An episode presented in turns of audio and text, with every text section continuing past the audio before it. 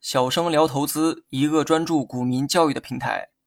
今天呢，咱们来讲一下注册制与核准制。每家公司上市都需要接受监管部门的审核，而审核呢，自然都有一套标准，符合标准才能获得上市的资格。那么不符合呢，只能说下次努力。在我国呢，上市标准有两个：注册制与核准制。如果你的公司准备要上市，那么公司呢就必须满足注册制或者是核准制的条件。这两个标准啊有很多的不同，细节呢也有很多。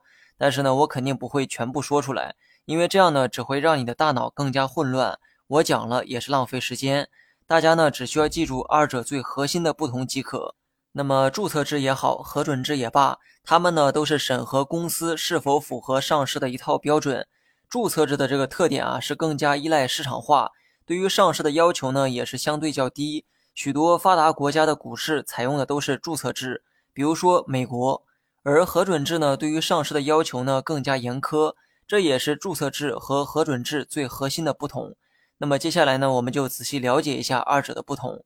那么在过去啊，我国呢一直采用的是核准制的上市标准。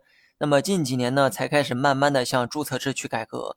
我们呢先来看一下注册制的这个官方定义：公司在申请上市的时候，必须依法将公开的各种资料完全准确的向证券监管机构去申报。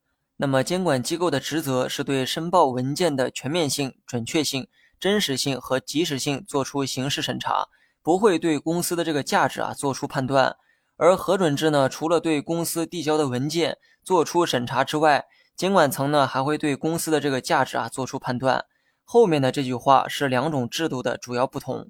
那么接下来呢，我举个例子哈，你可以把上市的流程想象成日常的业务办理。我们呢就拿这个办理电话卡举个例子，你到营业厅的窗口办理业务都需要携带一些证明材料。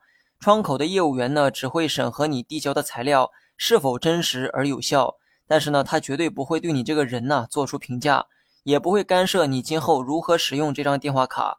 这个呢，就是注册制的一个特点，满足办理电话卡的条件就可以去申请。那么营业厅呢，只会审查递交文件的真实性、全面性、准确性。至于你这个人是否有价值，是好还是坏，他呢，并不会做出任何的判断。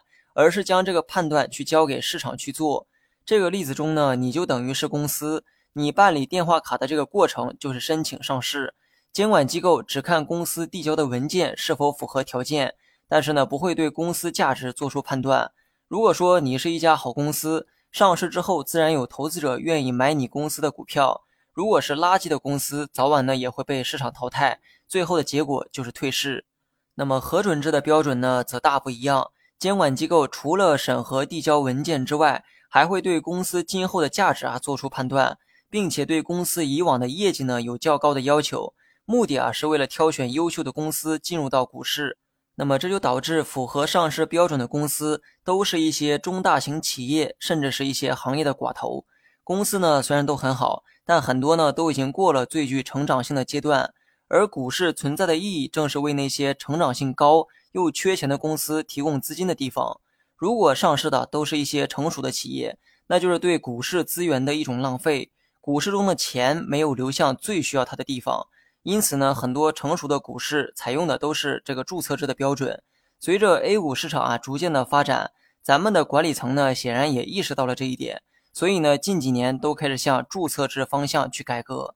目前采用的是注册制与核准制共存的一个状态。不过日后全面改为注册制标准，应该是指日可待。